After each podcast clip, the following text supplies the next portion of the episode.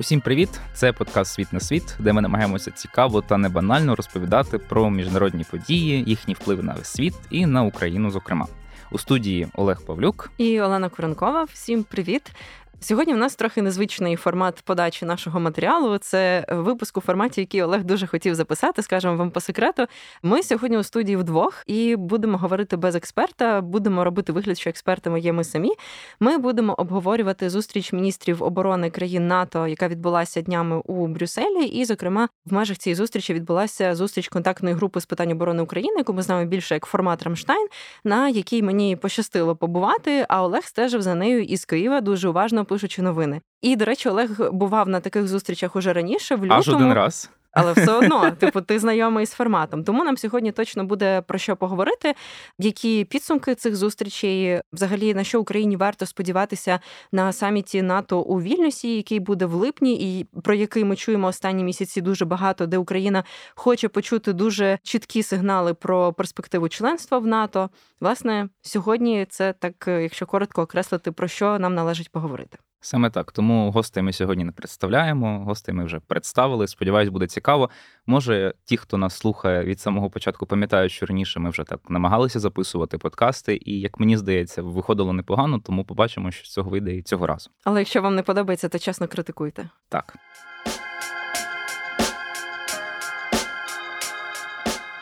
Отже, Оленко, не хочеться там якось здаватися на самому початку в нетрі того, що відбувалося безпосередньо там на Рамштані і так далі. Хотілося б почати ну безпосередньо, мабуть, із твоїх вражень, але в певному контексті. Звісно, що міністерська зустріч НАТО і зустріч контактної групи з питань оборони України вона не могла не пройти під знаком теракту, який здійснила Росія буквально за тиждень до того, а саме підірвала греблю Каховської гідроелектростанції. І очевидно, що ця тема вона ну не могла могла не лунати, як на мене, в кулуарах зустрічі, і за цим ти уважно стежила. Ми пам'ятаємо, як на самому початку, коли ще це сталося, і українські спікери, і власне просто українці, вони були обурені тим, як цей теракт подавався у західних змі, коли звучали фрази на кшталт не все так однозначно, що Україна мала інтерес у тому, щоб підірвати греблю і мала такі можливості, і так далі. Лише зараз починають з'являтися матеріали після тривалих розслідувань з урахуванням низки і ексклюзивних, і якихось публічних зображень та коментарів, які показують, що насправді у цьому була винна Росія. І здається, уже зараз починає формуватись консенсус. Та ми повертаємося безпосередньо до зустрічі в Брюсселі. Чи лунали тоді вже більш-менш категоричні і однозначні твердження? Що в цьому теракті винна Росія. Олеже, я тобі скажу так: із моїх вражень, е, якщо говорити загалом про контекст зустрічі НАТО, мені здається, що лунали все ж таки більше заяви з такою перспективою на майбутнє, ніж на минуле з моїх вражень. Хоча, звісно ж, багато лунало про те, заяв, що звісно, все це обговорення збройної, дипломатичної іншої підтримки України відбувається на тлі контрнаступу, який веде Україна. Про це ми ще я думаю поговоримо. Так. І е, насамперед різноманітних атак, які здійснює Росія проти України. Але я не скажу, що тема Кахо Каховки, напевно, я очікувала, що буде більше заяв про неї. Вона була так трохи побіжно згадана деякими посадовцями, але вона точно не була топ-темою.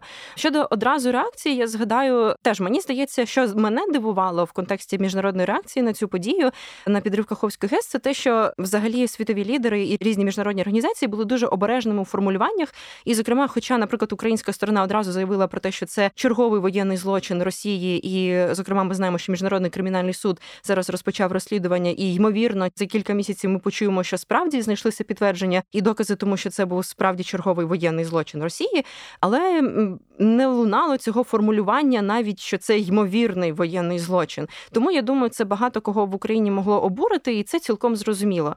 Знову ж таки, чітких формулювань на саміті міністрів оборони НАТО я також не почула, але тут варто згадати про те, що напевно важливо, що позиція Єнса Столтенберга, генерального секретаря НАТО, від самого початку була досить чіткою. В перші дні, одразу після того як стався цей підрив, він власне наголошував на тому, що це подія, яка ставить під загрозу життя тисяч цивільних осіб завдяки шкоди довкіллю, тобто може вважатися екоцидом, і це обурливий акт, який здійснила Росія. Тобто в його заявах було досить прозоро зрозуміло, що сталося.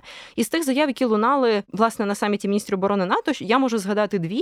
Одна заява була також побіжно згадана в контексті збройної допомоги, яку готові надавати Нідерланди, і міністерка оборони Нідерландів, з якою ми зустрічалися на такій закритому форматі спілкування із журналістами, і де мені вдалося з нею також трохи поговорити і поставити їй питання. Звісно, основне питання це зрозуміло було про F-16, на яких ми знаємо, і Нідерланди, і Данія готові зараз тренувати. І Але... про це ми теж поговоримо пізніше. Обов'язково поговоримо, але в контексті іншої підтримки, власне, ось вона згадала про те, що такі кричущі події, як підрив Каховської ГЕС, не може світова спільнота залишатися безсторонньою, і це зайві аргументи, чому потрібно системно підтримувати Україну.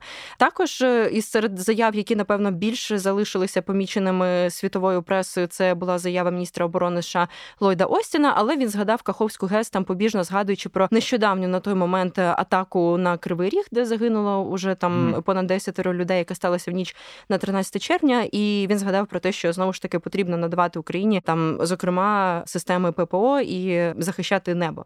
Тому це були більше побіжні заяви. Чітко про це і не запитували на прес-конференціях, наприклад, чи за лаштунками ну, от, міністрів оборони, очільників відомств, і про це не лунало якихось таких чітких заяв угу. про Каховку. Знову ж таки.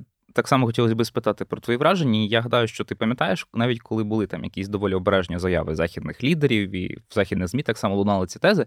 Мене особисто можливо певною мірою навіть подивувало те, що вони подавалися інколи в такому стилі незалежно від того, там підірвали цю дамбу Україна чи Росія. Тут ми навіть опускаємо той момент, що в принципі допускається, що Україна могла це зробити.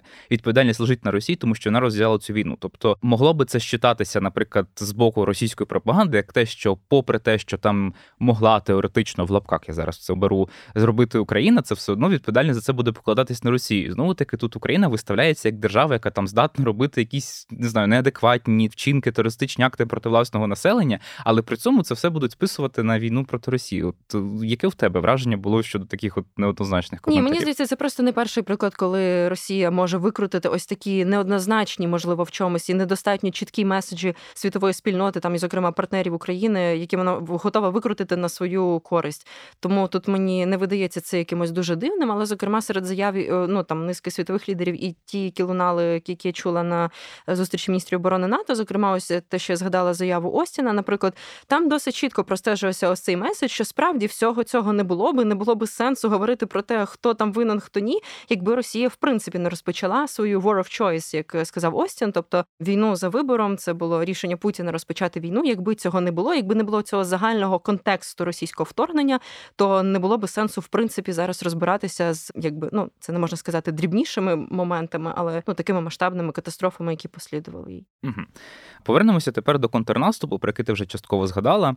Українська сторона вона офіційно офіційно не говорила, що контрнаступ починається, і що оголошувати його початок, умовно кажучи, не будуть. Але в західних змі серед західних лідерів з їхніх заяв видається, що склався консенсус, що не обов'язково якийсь головний контрнаступальний удар, але певні контрнаступальні дії вже починаються. Їхні результати можуть бачити всі. Ну, зокрема, і ми з кількості звільнених населених пунктів зі звільненої території тощо.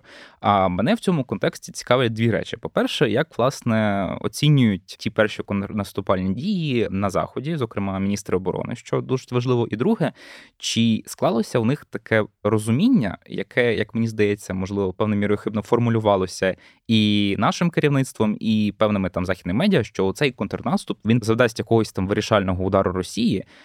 А натомість, як видається, реальність нас готує до того, що це лише частина більш глобального театру воєнних дій, і що цей контрнаступ далеко не обов'язково може вирішити от остаточно хід війни на нашу користь. Про вирішальність, до речі, це цікаво, тому що ми про це говорили. Ну можна було почути і заяви глав оборонних відомств країн НАТО, і цікаво, так звісно, майже всім ставили питання про контрнаступ. Більшість згадували його в своїх заявах, але тут цікаво, також що ми змогли трошки поглянути на це з одного боку, ось на ці заяви, з іншого боку, послухати, що про це каже міністр оборони України Олексій Резніков, який також брав участь у зустрічі у форматі Рамштайн і був присутній власне на цій зустрічі міністрів оборони НАТО. Тому ніби це так ми змогли подивитися з двох боків медалі. Загалом щодо контрнаступу, я скажу напевно, цікаво було, що 14 червня це в переддень власне зустрічі міністрів оборони НАТО, коли з традиційною вступною прес-конференцією виступав Ян Столтенберг. Він досить однозначно і неодноразово говорив про те, що зараз ця зустріч відбувається в контексті того, що Україна розпочала і веде контрнаступ, і І власне ми пам'ятаємо, що з самого початку анонсувалося власне в плані зустрічі, що буде обговорюватися і довгострокова підтримка України, тобто не лише те, що потрібно на даний момент, і не лише те, що потрібно в контексті контрнаступу, а й вже за підсумками. Я думаю, ми це теж згадаємо. Йшлося про те, що деякі країни ухвалили пакети підтримки на дуже довгострокову перспективу, тобто на роки йдеться про те, що вони будуть підтримувати Україну не лише на ось цьому відрізку. Тобто, я думаю, це частково теж свідчить про те, що є розуміння, що контрнаступ це не буде якоюсь дуже швидкою блискавичною операцією. Це перше. Друге, після цієї заяви Столтенберга про те, що якби досить зрозуміло, що контрнаступ починається. Він це ж саме повторив потім у своєму прес-підході, так званому дорстеп е, на початку власне зустрічі міністрів оборони НАТО, коли вони почали з'їжджатися уже 15 червня. Але на цих же ж прес-підходах на самому початку вийшли міністри оборони Естонії та Нідерландів, уже згадана мною Кайса Оленгрен, і вони сказали про те, що насправді ми поки що не бачимо чітких сигналів, що контрнаступ розпочався. Тобто, ми бачимо, що почався якийсь процес, якісь наступальні дії, але поки що дуже рано говорити про те, що це такий е, справді потужний контрнаступ, і яка буде його ефективність, нам треба постежити. Тобто, це були якісь такі заяви, дуже приземляючі, напевно, щоб не було надмірних очікувань, але зрозуміло, що про це згадували. Напевно, що ще варто згадати з таких заяв, які досить прозоро дали зрозуміти, що відбувається. Це знову ж таки заява Остіна на прес-конференції. За підсумками Раштайну його запитували про те, як він загалом оцінює початок контрнаступу, і, зокрема, його запитали про те, як він бачить, е, як його трактує російська пропаганда. Зокрема, ну враховуючи те, що там російська пропаганда в чомусь суттєво гіперболізує втрати, і, зокрема, втрати західної техніки. Ми знаємо ось ці меседжі про те, що там, е, зокрема, танки Леопард, які надають Німеччина та інші союзники в Україні, начебто там Росія розтиражувала, що їх там масово знищують і вже є їх безліч. Але про це досить іронічно відповів Остін про те, що там росіяни з різних боків цей танк один десь сфотографували і рознесли цю новину. А і ситуація, про це говорив. Там навіть була така ситуація, здається, коли взяли просто нафотошопили верх е, леопардового танга на якийсь старий підбитий радянський танк і видали це за знищену нову техніку. Так, я міністра оборони Бориса Пісторіуса, до речі, запитала, чи може він взагалі підтвердити про якісь втрати mm-hmm. леопардів на фронті. Він просто максимально дипломатично сказав: Я не коментую взагалі жодні втрати mm-hmm. техніки. Тому ну але це я думаю, зрозуміла цілком mm-hmm. позиція. Так от Остін він теж відповів про те, що так він бачить, що контрнаступ розпочався. Як і Столтенберг він сказав, що вітає перші успіхи збройних сил України в контрнаступальній операції, але водночас він окреслив таку досить реалістичну картину, що він заважив, що втрати під час контрнаступу обов'язково будуть з обох сторін. Сполучені Штати в принципі готові супроводжувати Україну на всіх етапах, компенсуючи ці втрати, наскільки це буде можливо, тобто надаючи максимально системну підтримку.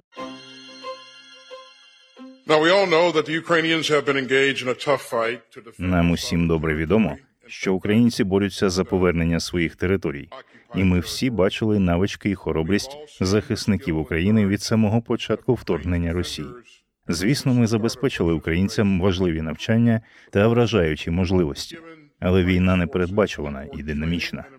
Війна, яка триває в Україні, це не спринт до фінішу, і наш меседж цілком чіткий. Ми будемо пліч опліч з Україною стільки, скільки буде потрібно. We will stand by Ukraine for as long as it takes. Напевно, це досить загальна фраза, але напевно, з іншого боку, це те, що Україні важливо було почути на цьому етапі. І, зокрема, потім, коли ми спілкувалися з українським міністром оборони Резніковим, він говорив про те, що в принципі головний меседж, який бо ну Рамштайн відбувався за закритими дверима. Те, що я зараз згадую, це те, що звучало, і те, що ти чув, напевно, на уже підсумкових прес-конференціях. Те, що відбувалося за закритими дверима, ми не можемо знати mm-hmm. всіх деталей. Але в принципі, і український міністр оборони залишився задоволеним тими заявами, які прозвучали mm-hmm. щодо підтримки підтримки контрнаступу теж. Ти запитував про довгостроковість. Е, так, так, мені просто тут згадалася фраза знову ж таки очільника Пентагону Луда Остіна на самому початку зустрічі у форматі Рамштайн, коли він сказав, що повномасштабна війна в Україні це не спринт. Тобто, вже так публічно навіть артикулюється розуміння того, що це не завершиться там через один контрнаступ, чи може навіть через два, через три, що йдеться про довгострокову підтримку України, і потрібно шукати такі відповідні рішення. І до речі, це цікаво. Наприклад, що Остін також згадав про те, що Сполучені Штати та інші західні партнери України готові підлаштовуватися під зміну потреб, які можуть виникати. Ми розуміємо, що ці потреби в техніці в озброєнні вони будуть збільшуватися в процесі контрнаступу, в процесі звільнення нових територій. З іншого боку, коли я намагалася уточнити це в Резнікова, він е, так досить ухильно відповів про те, що є чіткі плани надання західними партнерами техніки України, і навряд чи вони будуть щось змінювати. Але я думаю, це просто він так відповів, тому що він не може розкривати там угу. якихось, е, звісно, значних деталей і уточнень цього. До речі, оця конференція, на яку я посилаюсь, і де ти згадав, були заяви Остіна. Він також виступав там із головою об'єднаного комітету начальників штабів. США Марко Міллі. І Міллі теж заявив так досить оптимістично про те, що він впевнений, що Україна спроможна звільнити всі окуповані території, і запевняв про те, що Сполучені Штати будуть в будь-якому разі надавати Україні стільки там озброєнь, стільки підтримки, скільки це буде потрібно.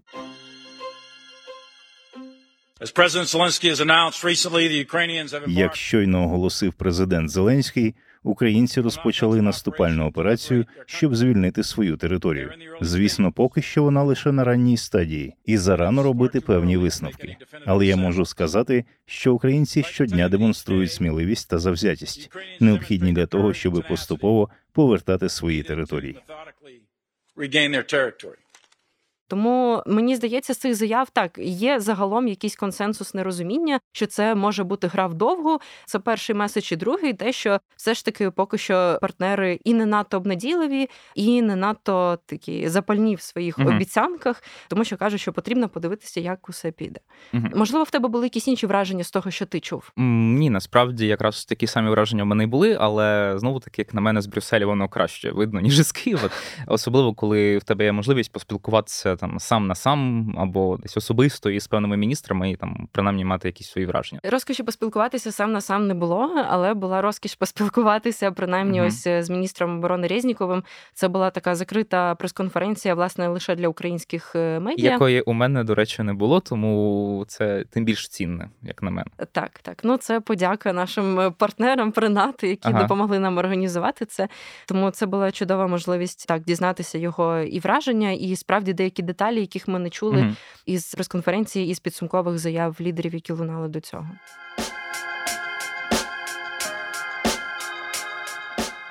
Пропоную дещо глибше поговорити про Рамштайн. Ми зазвичай раніше, мабуть, мали такі очікування, що після Рамштайна оголошують величезні пакети допомоги. Це все оголошується публічно, йдеться там про якісь конкретні переліки. Не знаю, одиниць техніки, то що уже ж останні Рамштайни показали, що не обов'язково вони закінчуються якимись там масовими там пакетом військової допомоги. Хоча нині ситуація була дещо іншою. І наскільки я міг побачити, величезний акцент робився на двох речах і ми про кожен з них поговоримо, мабуть, окремо. Перша річ це засоби протиповітряної оборони, системи протиповітряної оборони. Друга річ це, звісно ж, авіаційна коаліція, або як її назвав е, якраз Олексій Резніков пташина чи пташкова коаліція. Я так, так. якось таке Birds, було. Birds Coalition. Хоча Міністерство оборони в своїх офіційних заявах не тиражує більше такий неформальний вислів. Ну, е, anyway, почнемо, мабуть, із систем протиповітряної оборони. На них був дуже великий наголос, особливо з огляду на те, що щоб мені не збрехати десь з середини березня, Росія активізувала різко активізувала повітряні атаки з застосуванням ракети дронів. Зокрема, якщо не помиляюся, в травні там Київ чи не 18 разів взагалі зазнавав обстріл обстрілів, тобто це рекордний час там взагалі з початку повномасштабного вторгнення. Так, ми пам'ятаємо цю статистику про кількість безсонних ночей, mm які були в киян у травні. Так ось так. наскільки позитивними, на твій погляд, були новини в контексті зміцнення української системи протиповітряної оборони на Рамштайні? Я скажу так, що не про всі пакети підтримки ми знаємо якісь деталі, зокрема ті, що стосувалися, наприклад, як я вже коротко згадала про довгострокову підтримку, яку, наприклад, там готові надавати дані, Німеччина ще деякі країни. Ми не знаємо чітких деталей, тобто чи включають вони також там систему протиповітряної оборони, ми точно не знаємо. Але зокрема, пакети, про які нам відомо, це там Канада на 500 мільйонів доларів, і там, зокрема, є, наприклад, постачання майже 300 ракет для ППО. Низка інших країн, Сполучені Штати, зокрема, оголосили, що вони будуть надавати системи ППО і ракети. І ми пам'ятаємо, що напередодні, зокрема, Рамштайну і напередодні зустрічі міністрів оборони НАТО Вашингтон оголосив черговий пакет допомоги Україні на 350 мільйонів доларів. Е, так, справді акцент великий. Зокрема, ось з того, що я чула з таких більш особистих зустрічей, наприклад, міністерка оборони Нідерландів. До речі, це цікаво. Ось вона згадала про те, що для Нідерландів зараз справді є пріоритетом постачання Україні систем протиповітряної оборони та ракет для цих систем, і це більш нагальне питання ніж говорити про коаліцію винищувачів. Тому що все ж таки, зокрема, ми почули дуже важливі меседжі про те, що Нідерланди і Данія, наприклад, уже готові розпочинати ось ось. Ми ще згадаємо про це навчання українських пілотів, але все ж таки, ну з її слів, принаймні, мені здалося, що найбільш нагальною потребою вона бачить все ж таки це захист українського неба саме системами ППО, і принаймні для постачання, наприклад, цих систем їм зараз не потрібно очікувати як для постачання винищувачів дозволу з Вашингтона. Тому тут вони більш бачать якусь реалістичну перспективу в тому, що це має відбуватися вже нагально. Тому так, акцент на цьому був. І Пісторіо, зокрема, міністр оборони Німеччини, теж неодноразово про це згадував. Я просто пригадую, що на тій зустрічі міністрів оборони країн НАТО, на якій я був у лютому, на цьому робився несподівано, як тоді здавалося, великий наголос. І так само тоді, ну кажучи, циркулювали повідомлення. Я досі пам'ятаю, це ж якраз було перед першою річницею повномасштабного вторгнення 24 лютого, що Росія готується застосувати свою авіацію, яку вона переважно не використовувала, оскільки українська система протиповітряної оборони, попри всі твердження російської пропаганди, вона залишилася ефективною і досить таки непогано збивала і продовжує збивати російську авіацію. Там вертольоти, як ми бачимо, останні дні, і так само і винищувачі. І тоді от говорилося, що вона на першу річницю повномасштабного вторгнення може задіяти масову атаку, масове бомбардування Києва і так далі. Тоді що це здавалося, ну скажімо так, не дуже реалістичним. І зараз уже минуло виходить понад 4 місяці з того моменту, і цього ми так і не побачили, але все одно бачимо, що а, До речі, тоді ж так само говорилося, що українська система ППО може вичерпатися до кінця травня такою великою кількістю інтенсивних атак, і цього досі, як бачимо, теж не сталося. Продовжують збиватися навіть е, так звані гіперзвукові ракети Кінжал, які Росія стверджувала, що їх збити нічого не може, і так далі. Хай там як це лише така моя ремарка з боку. Бачимо, що акцент на цих системах, як на мене, принаймні себе виправдав. і Ми можемо відносно спокійно не остерігаючись того, що Росія зможе масово застосувати авіацію для того, щоб, скажімо, здійснити якісь там масштабні наступальні дії сама. От е, ми принаймні такої загрози поки що не бачимо, і про неї зараз, як я бачу, теж не говорять. Говорять лише там про те, що на тлі того, що вичерпується в Росії там інші засоби, вона почне застосовувати авіацію для того, щоб прикриватися від атак, тому що в них інших засобів немає. Зараз ну я можу лише припускати, чому такий акцент був на ППО. Зокрема, можливо, це можна все ж таки прив'язати і до контрнаступу, і що партнери очікують, що можливо відповіддю Росії можуть бути знову ж таки масовані атаки цивільних українських міст, mm цивільних об'єктів. І, зокрема, можливо, там в контексті Каховки вони бачать, що певні ризики, що будуть певні і цивільні інфраструктурні об'єкти, знову ж таки на них будуть здійснюватися атаки. І е, є великий сенс ось цієї системної підтримки саме системи протиповітряної оборони. Тому я думаю, це важливо яскравий приклад ось такої постійної підтримки саме цього питання. Тому це угу. добре, що це прозвучало так чітко. Саме так. Тепер поговоримо про те, про що мені здається, говорять зараз ледь не всі, про пташину, пташкову коаліцію, коаліцію винищувачів, коаліцію літаків бачимо різні назви. Загалом те, що дозволить Україні в майбутньому мати сучасну авіацію, принаймні винищувачі четвертого покоління F-16. Ми знаємо, що про них фактично домовилися вже в травні, коли відповідні заяви прозвучали в межах саміту лідерів групи Семи в Хіросімі, який відвідав і президент Володимир Зеленський. Знаємо, що в цю коаліцію входять окрім Сполучених Штатів низка європейських країн до 10 так точно, що багато з них уже зголосили зголосилися, якщо не передати літаки, тому що для цього потрібна очевидно відповідна інфраструктура, то принаймні почати підготовку українських льотчиків на цих літаках. До речі, що кумедно, навіть створення цієї коаліції прокоментував президент е, так званої держави-агресора Владимир Путін, який почав порожувати ударами по авіабазах у державах-членах НАТО, якщо вони будуть тримати там літаки, які будуть використовуватися для ударів по російських силах. Я не розумію взагалі, в якій, скажімо так, е, в якому марині могло народитися таке твердження, але тим не менш. Е, що... Мені здається, це просто продовження цієї звичної історії про те, що захід чимось загрожує без кінця Росії. Тому Можеш... але дивіться, мені здається, з моїх спостережень за попереднім Рамштайнами, типу в Росії не завжди так сильно підгорає ось за підсумками цих зустрічі в форматі Рамштайна. А тут було досить багато заяв від Піскова і від Путіна. Ось в реакції на те, що прозвучало. Ну Скажімо так, Путін просто сам по собі дуже рідко, особливо останнім часом, дає якісь публічні коментарі. А тут якраз була нагода, був так званий міжнародний економічний форум, який відвідав лідер по суті лише однієї держави, якщо не враховувати потім африканську делегацію, але це, мабуть, тема взагалі для іншої розмови.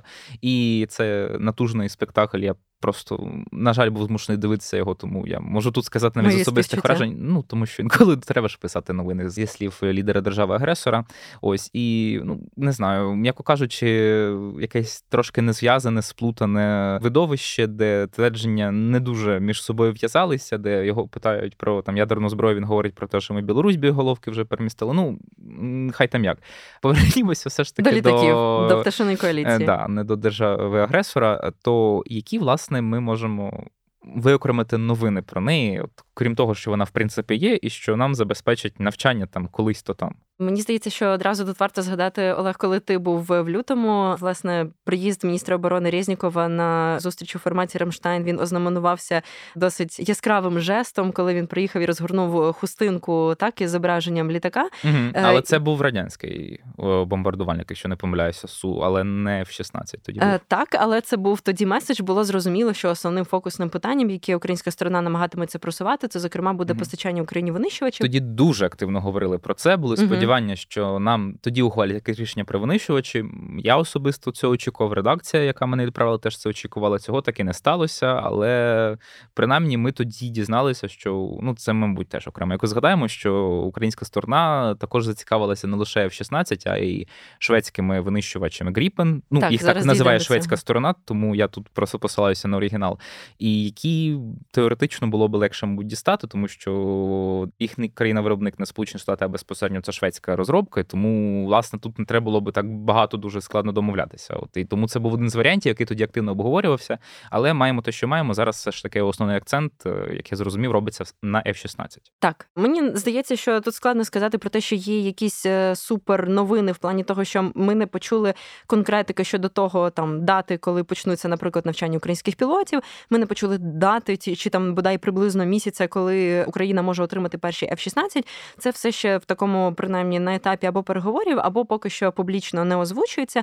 Але власне одразу після зустрічі в форматі Рамштайн, коли вийшов Резніков на короткий брифінг, він зауважив, що наразі головним підсумком він бачить те, що справді сформована вже оця коаліція винищувачів, і є загалом розуміння партнерів, що Україні справді потрібні винищувачі четвертого покоління, зокрема F-16, Насамперед, ми говоримо про них і про те, що найближчі місяці має все ж таки точно розпочатися навчання українських пілотів. Е, ще що тут важливо згадати, одразу перед тим, як Резніков їхав на Рамштайн, він зауважив, що в складі делегації будуть представники українських повітряних сил, що ще більше дало надії, що буде предметна розмова про те, коли як розпочнуться навчання, як вони будуть відбуватися. І що ще важливо, він анонсував, що буде обговорюватися створення власне відповідної інфраструктури, створення хабів для ремонту цих літаків, обслуговування цих літаків, які буде в майбутньому використовувати Україна, і мають відбуватися також навчання не лише пілотів, власне, а й мають відбуватися навчання наприклад, техніків, механіків, інженерів, які будуть обслуговувати ці літаки, що також надзвичайно важливо. І власне, ось ці очікування виправдалися. Наскільки ми зрозуміли, то про все це справді йшлося. Із е, таких чітких обнадійливих сигналів ми вже знаємо, що коаліцію винищувачів, як ти згадав, куди входять там попередньо восьмеро країн, її очолюють Нідерланди та Данія. Вони оголосили, що уже найближчими місяцями, тобто майже точно, що цього літа мають розпочатися навчання українських пілотів на цих літаках. I strongly welcome, and it's really a, demonstration of Danish and Dutch leadership, uh, the initiative to uh, Я дуже вітаю демонстрацію лідерства Данії і Нідерландів. Очолити коаліцію країн НАТО, які готові тренувати українських пілотів на F-16. Цю готовність підтримати Україну. Тренування пілотів це дуже важливо. Багато партнерів заявили про свою підтримку і готовність бути частиною цієї коаліції та у різний спосіб просувати ініціативу надання Україні винищувачів четвертого покоління. Uh, and, and also help in, in different ways to, uh, uh,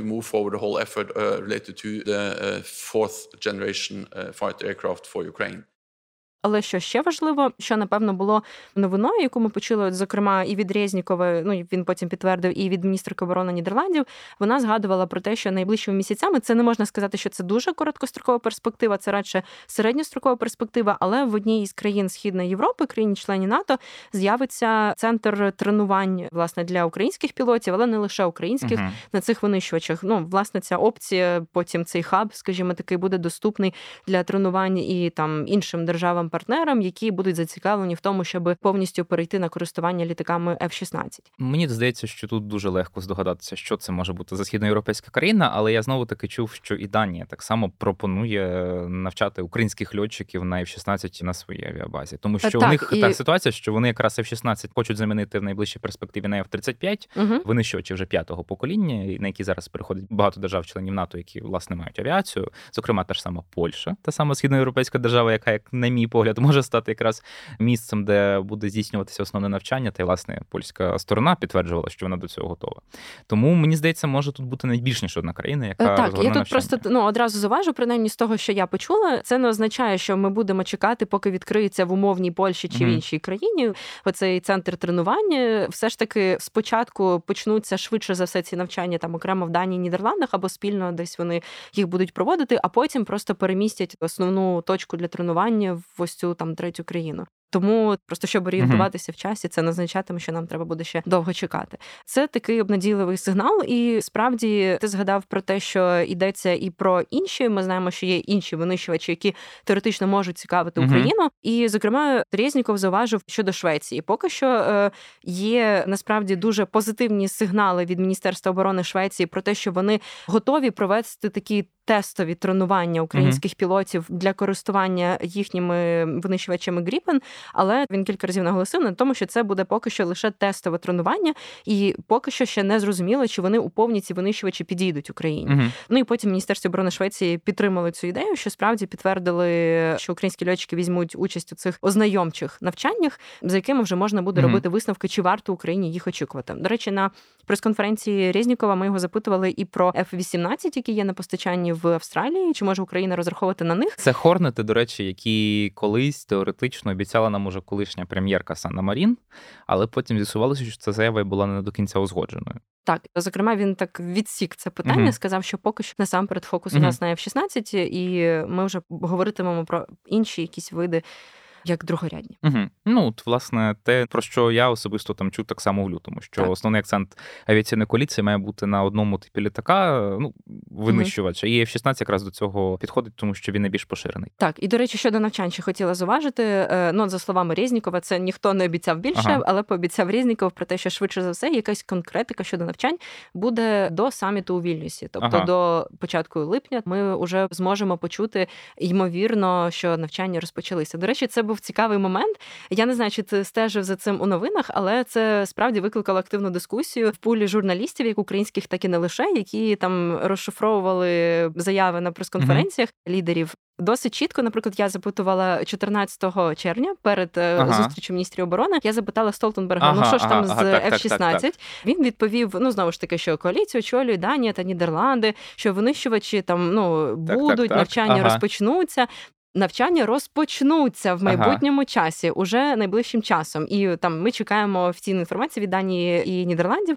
А наступного дня з'явилася, начебто, якась інформація з посиланням на ту ж міністерку оборони Нідерландів і того ж Столтенберга, який якось досить необережно висловився ага. про те, що буцімто навчання вже розпочалися. І просто у нас в прес-центрі така хвиля з'явилася якогось нерозуміння. Ми намагалися з'ясувати ці заяви, запитували, ну чи коректно ми зрозуміли Столтенберга. В його прес-службі сказали, що він висловив висловився коректно, але ми не можемо цього підтвердити. Але, врешті-решт, потім уже за подальшими заявами, mm-hmm. що ми чули від Остіна за підсумками власне зустрічі у форматі Рамштайн, що ми чули від інших міністрів, з'ясувалося, що навчання все ж таки ще не почалися. І це, зокрема, і українська сторона коментувала. Я знаю, що суспільно зокрема зверталися за коментарем до Ігната, і він тоді на той момент речника повітряних сил. Так, так і він так, так. І він на той момент підтвердив, що навчання справді ще не почалися. Так, тому так. ми чекаємо офіційну інформацію. Ну, Трошки можливо обмовився. Уявіть, скільки разів разів доводилося панові Столтенбергу коментувати Однозначно. питання навчань. Я Так. пам'ятаю, що про це ще й питали дуже активно так само в лютому. А чому питали? Тому що як ми питаємо, тоді Британія першою взяла на себе зобов'язання почати навчання. Про передання літків тоді ще не говорилося. І власне це так само підживило дискусії про те, чому не можна домовитися просто про зобов'язання почати навчання, навіть не про передання літаків.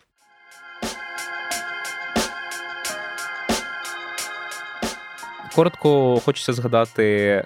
Навіть не коротко вже хочеться згадати Давай те, що ти згадала про майбутнє саміт у Вільнюсі. Я би хотів, щоб ми трошки на цьому детальніше зупинилися. Як ми пам'ятаємо, Україна вона досить активно перед самітом намагається просунути тезу і переконати партнерів, що необхідно змінити, вибачте, за такий термін модальність, якщо вже так можна сказати, е, бачення майбутнього України в НАТО. Іншими словами. Та формула, яка зараз діє, ця формула, нагадаємо, була ухвалена ще у 2008 році. Ця формула, яка стосовується однаковою мірою до України до Грузії, передбачає, що ми колись станемо членами НАТО одного дня шляхом ухвалення, як не дивно, плану дій щодо членства. Тобто, те, про що, мабуть, публічно і політично говорять як про якийсь певний рудимент, про те, що нам не потрібно цей ПДЧ, воно ще фактично існує. І чесно, я не пам'ятаю і поки що не бачив, щоб якісь рухи з боку того ж самого НАТО в бік зміни цього бачення вони відбувалися. Хоча українська сторона на цьому активно наполягає. На твій погляд, чи можна сподіватися на те, що принаймні згадка про ПДЧ, ми не говоримо зараз про щось більше, чого зараз просить Україна, вона остаточно зникне, і за підсумками саміту 23-го року ми можемо сказати, що відносини України та НАТО вийшли на новий рівень. У мене немає такої певності, але звісно, хочеться в це вірити. Ну, за моїми спостереженнями, до речі, питання про майбутнє членство України в НАТО було другим за популярністю, яке взагалі лунало всюди на саміті після питання ну з боку українських Ага. журналістів і лише українських про F-16. Тому, звісно, це питання дуже нагальне, дуже актуальне. Тим паче, що Столтенберг неодноразово наголошував, зокрема в своїй підсумковій прес-конференції 16 червня, про те, що справді питання членства України в НАТО буде активно обговорюватися, але без якихось надмірних надій на саміті у Вільнюсі. Тут варто зауважити, справді мені здається, перша така дуже чітка надія про те, що ймовірно ми зможемо вступити без цього ПДЧ. З'явилася там 30 вересня, здається, 22 року, коли Україна офіційно подала заявку на вступ до НАТО. І нагадаємо, що цей крок не передбачається абсолютно ніякими процедурами, тому що державу в НАТО запрошують, а не вона напрошується. Ну, вибачте за таке, е, можливо, дещо некоректне порівняння, але умовно кажучи, ця заява не мала ніякої юридичної сили. Тому тут треба чекати на політичний сигнал саме з боку альянсу. Так, але це був політичний сигнал з боку української сторони, що ми готові рухатися в напрямку до НАТО. Ми знаємо цю позицію, що ми захищаємо східні кордони, скажімо, НАТО, і ми робимо там максимум для того, щоб наблизитися якомога більше до стандартів НАТО. Зокрема, там може зрозуміло з об'єктивних причин ми використовуємо активно західні озброєння і все інше. Тобто, що можна було би говорити про це, але насправді мені здається, ось за цією зустрічю не можна сказати, що були якісь обнадійливі дуже сигнали щодо цього. Ну і зокрема, ми знаємо, що Україна би хотіла вступити до НАТО за якоюсь приблизною процедурою, яка подібна на процедуру для Швеції і Фінляндії. Ну, ми знаємо, що Швеція ще очікує, але до речі, були зустрічі в межах зустрічі міністрів оборони НАТО, на яких Швеція була присутня як інвайті, тобто країна, яку А, так само, яку як в лютому. очікують, Так. яку очікують, що вона ось ось е, вступить, і ми знаємо, що там певний прогрес в цьому напрямку відбувається. Але щодо вступу України до НАТО, найбільш реалістична перспектива, ну реалістична з одного боку, з іншого боку, вона трохи засмучує. Вона звучала у заявах Боріса Пісторіуса, міністра оборони Німеччини. Його запитували на одному з прес-підходів 15 червня про те, як він бачить, чи взагалі можна про це говорити.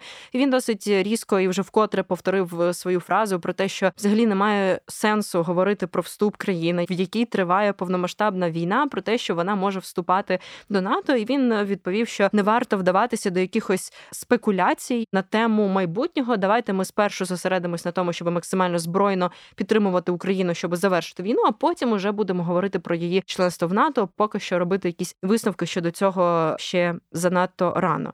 Але до речі, в більш м'якій формі про це висловлювався Столтенберг. Він говорив неодноразово під час цих днів, що більшість союзників, не всі, погоджуються, що двері НАТО для України відчинені. Україна справді стане членом альянсу, і І тут важливо, що це рішення можуть ухвалювати виключно Україна і її союзники. Що тут Росія не може залякати, накласти якесь вето на це питання. Росія не має тут жодного права голосу, і все ж таки варто орієнтуватися на інтереси України і союзників в цьому плані.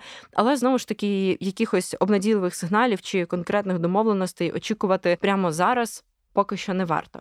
Тут ще, напевно, варто згадати, що в контексті питань про НАТО, які лунали під час саміту, я маю на увазі вступ України до НАТО, звучали і питання, чи можна очікувати на якісь альтернативні гарантії безпеки до того, як Україна стане членом НАТО. Я припускаю, можливо, щось нове ми почуємо на вільнюському саміті щодо цього.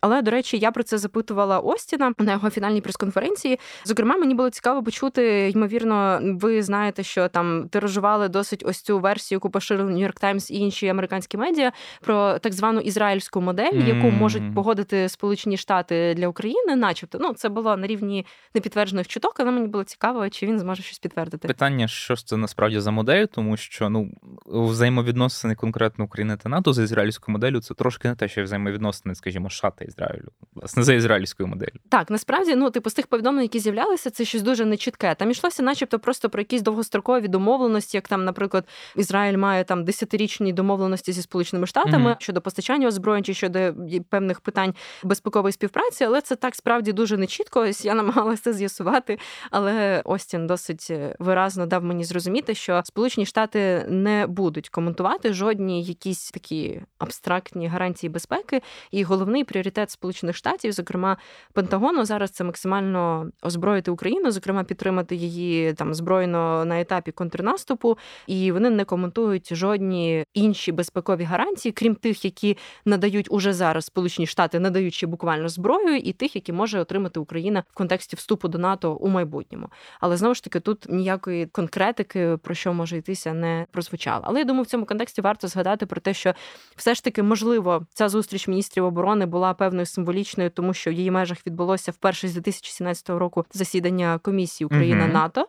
Тому це було певним показовим моментом. Але якщо посилатися на слова Резнікова, це було перше і останнє засідання комісії Україна НАТО. Я думаю, треба трошки контексту. Взагалі, що таке комісія Україна НАТО. Це по суті такий орган, не те, що найвищий, але такий найбільш ефективний, найбільш безпосередній орган взагалі взаємодії України та альянсу, який зустрічався, якщо не помиляюсь, точно на рівні послів. І, до речі, це не блокувалося взагалі, але на рівні послів насправді мало що можна вирішити, хіба думками обмінятись. І далі на рівні міністрів, міністрів закордонних справ, міністрів оборони, що власне і НАТО як відбувається. І ось у ці формати Угорщина якраз активно блокувала з 2017 року, тому що. Угорщині традиційно не подобалися українські закони, які передбачали переведення шкіл на власне українську мову зі збереженням угорської, але їм хотілося, щоб були майже повністю угорські класи. А інше вони, ну якщо дуже спрощено, тому що це насправді доволі чутлива тема, і не хочеться додаватися якихось там такі спекуляції, щоб не говорили, що ми тут якось так починаємо говорити трошки не про те. Іншими словами, тут йшлося саме про конфлікт щодо мови освіти, який досі є невирішеним, і через який власне відносини України та Угорщини і не лише в межах НАТО, і в принципі вони досить таки прохолодні. Ми тут не говоримо про саму поведінку Угорщини, говоримо лише про такий от конкретний аспект. Так, і тепер, зокрема, це дуже вітав і Столтенберг. Він кілька разів у своїй підсумковій прес-конференції про це згадував про те, що тепер буде створено замість комісії Україна НАТО, буде створено так звану Раду Україна НАТО е, Council замість Commission. І власне це рішення має ще більше зблизити у співпраці Україну та НАТО. Насправді наразі дуже складно сказати про якусь конкретику, тобто що саме це передбачатиме, де ухвалення яких рішень може бути долучена Україна і щодо яких обговорень може бути тепер долучена. Україна. Але я думаю, от зокрема, принаймні це анонсували і Резніков, і Столтенберг, що варто очікувати щодо цього певної конкретики на саміті у Вільнюсі. Тому тут ми можемо вже зрозуміти щось нове. Але тут варто зауважити, що напередодні взагалі цього рішення, яке ну про нього говорили і раніше, що воно може прозвучати на цій зустрічі міністрів оборони НАТО у Брюсселі.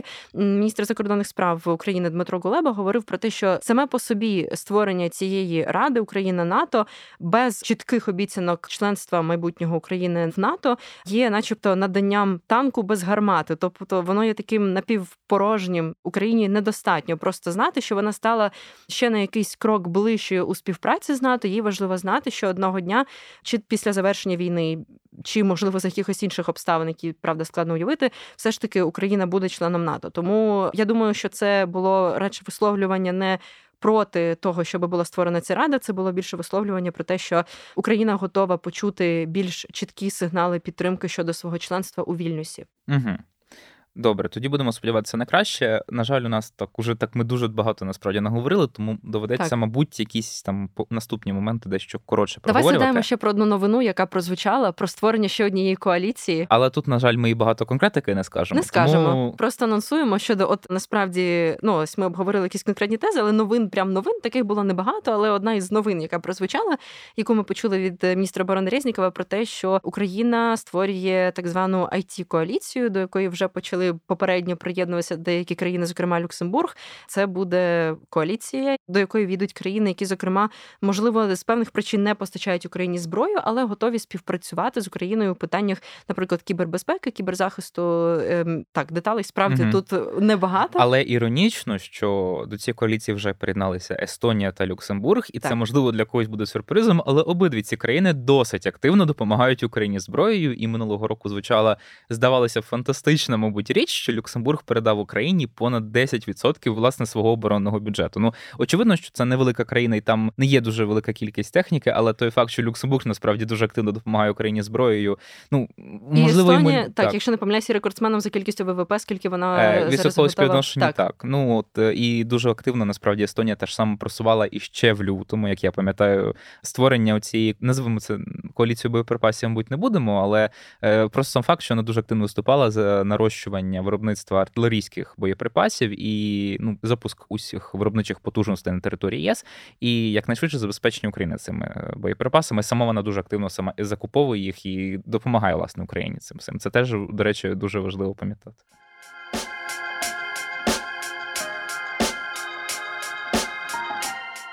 Я думаю, нам треба згадати так само питання від нашого слухача. Е, Мгм. До речі, пане Андрію, дуже дякуємо за те, що поставили нам це запитання. А, враховуючи навчання наших захисників за кордоном, наскільки на сьогоднішній день наша армія відповідає стандартам НАТО? Якщо чесно, я не є експертом з оборони, тому мені дуже складно зробити тут якийсь чіткий висновок. І з того, що ми згадували е, щодо вступу України в НАТО, зокрема щодо тих тез, які я чула на зустрічі міністрів оборони на Рамштайні, дуже мало згадувалося б саме про відповідність і наближення до стандартів НАТО української армії. Тобто, в мене тут немає однозначної відповіді, на якому етапі зараз Мгм. це перебуває. Я боюся сказати тут щось зайве, ну зробити Мгм. якийсь не той висновок. Але ж може в тебе є чіткіша відповідь? Я не можу сказати, що в мене чіткіша відповідь, але мені здається, просто потрібно проговорити, що самі навчання вони не забезпечують автоматично власне сумісність зі стандартами НАТО, і це теж далеко не вся частина, оскільки НАТО це військово-політичний блок, і там так само велику роль грають як не дивно політичні критерії на кшталт верховенства права, демократії, захисту прав людини. Так само важливу роль грають і процедури ну суто цивільного характеру, якщо так можна сказати. Я можу нагадати лише, що в нас досі повноцінно ще не запрацювала, скажімо, агенція оборонних закупівель. Вона здається трохи інакше має називатися, але власне це те, що мало би за стандартами НАТО відбуватися, і що мало би відповідати якраз за забезпечення українських збройних сил е, необхідною кількістю техніки. Ну і так само йдеться і про окреме питання: це матеріально-тилове забезпечення, це забезпечення харчами. А ми можемо згадати, що у нас був не дуже приємний скандал, м'яко кажучи, пов'язаний з завищеними цінами на закупівлю харчів для збройних сил, який до кінця, як я розумію, так і не вирішився поки що. І коли власне нещодавно в Держаудитслужбі заявили, що е, перепрошую за ці 18 е, гривень за штуку яйця, насправді була штука яйця не за десяток, як говорив міністр оборони, то це викликає величезні питання. І тому, на жаль, в цьому контексті в нас ще дуже багато роботи, коли йдеться про стандарти НАТО. З іншого ж боку, знову таки, далеко не всі держави, які є членами НАТО, відповідають повністю цим стандартам НАТО. Тому тут, скажімо, щодо України, як на мене, так само ставиться можливо певною мірою завищена, але виправдано завищена планка, тому що наша історія взаємовідносин з НАТО вона не настільки безхмарна, як і в інших державах-членах, які, скажімо, однозначно від самого початку декларували те, що вони прагнуть до нього приєднатися. У нас нагадаємо до 2014 року був офіційно проголошений нейтралітет, і ми, в принципі, попри те, що співпрацювали з НАТО, ми не декларували прагнення приєднатися до Північно-Атлантичного альянсу. Що було до 2014 року, ми чудово пам'ятаємо, і там так само були рухи то туди, то сюди. І очевидно, що на заході, ну якщо дуже широко говорити, коли бачать таку неоднозначну політику за тривалий час, виникає питання, наскільки ми власне віддані тому курсу на членство, який ми проголошуємо зараз. Зараз це питання очевидно не ставиться. До 22-го року воно певною мірою ще могло ставитись, але знову таки ми можемо пам'ятати, коли ще на самому початку повномасштабного вторгнення почали лунати тези: а нащо нам потрібне те НАТО, якщо воно нас не може захистити, не може е, закрити для нас небо. Тези ці були, як на мій погляд, відверто шкідливі, і вони тоді якраз похитнули, до речі, і підтримку членства України НАТО, яка зараз перебуває на історично високому рівні. Тому, як на мене, нам не потрібно в цьому випадку, скажімо, говорити, що, попри значний бойовий досвід, і попри те, що цей бойовий досвід він однозначно є плюсом, і тут це визнають усі держави-члени НАТО, так що ми вже автоматично готові для того, щоб стати членами НАТО. Нам потрібно все ж таки зробити роботу, і ця робота вона е, зараз лежить конкретно в плані членства НАТО не лише на полі бою, а й безпосередньо у владних кабінетах і на рівні політичних процесів. До речі, щодо навчання, ще коротко згадаю про це. Акцентував зокрема голова об'єднаного комітету начальників штабів США Марк Міллі на прес-конференції. Він зауважував про те, що зараз вже близько 11 тисяч українських військових прийшли навчання в країнах НАТО, і це також я думаю, все ж таки в будь-якому разі певною мірою так наближає нас до розуміння і набуття практики роботи, скажімо, за стандартами НАТО. Але напевно тут можна провести певну паралель з тим, як Україна вступає і до Європейського союзу. З одного боку, війна створює масу челенджів і величезних проблем, з якими зіштовхується Україна. З іншого боку, ми бачимо, що західні союзники, як по ЄС, так і по НАТО, вони навпаки, через те, що тема України настільки підсвічена, через те, що вони зокрема вкладають свої гроші там в оборонний потенціал України, вони дуже ретельно стежать за нашим прогресом і вони відзначають цей прогрес. І як по напрямку євроінтеграції, так і по напрямку євроатлантичної інтеграції. І це може бути великою перевагою для нас в цьому аспекті. Але з іншого боку, ми розуміємо, що все ж таки контекст вступу до НАТО і до ЄС він інший, бо він безпековий. І справді ці заяви про те, що Україні поки зарано говорити про членство в НАТО, поки триває повномасштабне вторгнення. А НАТО, як ми розуміємо, не готове стати стороною цього конфлікту. Це теж треба розуміти. Тобто тут якби є така палиця з двох кінців. З одного боку, це справді наближення до цих стандартів, з іншого боку, це контекст, від якого ми нікуди не можемо подітися, враховуючи просто особливості функціонування НАТО як союзу і особливості того, що прописано в формотворчих документах НАТО. Саме так.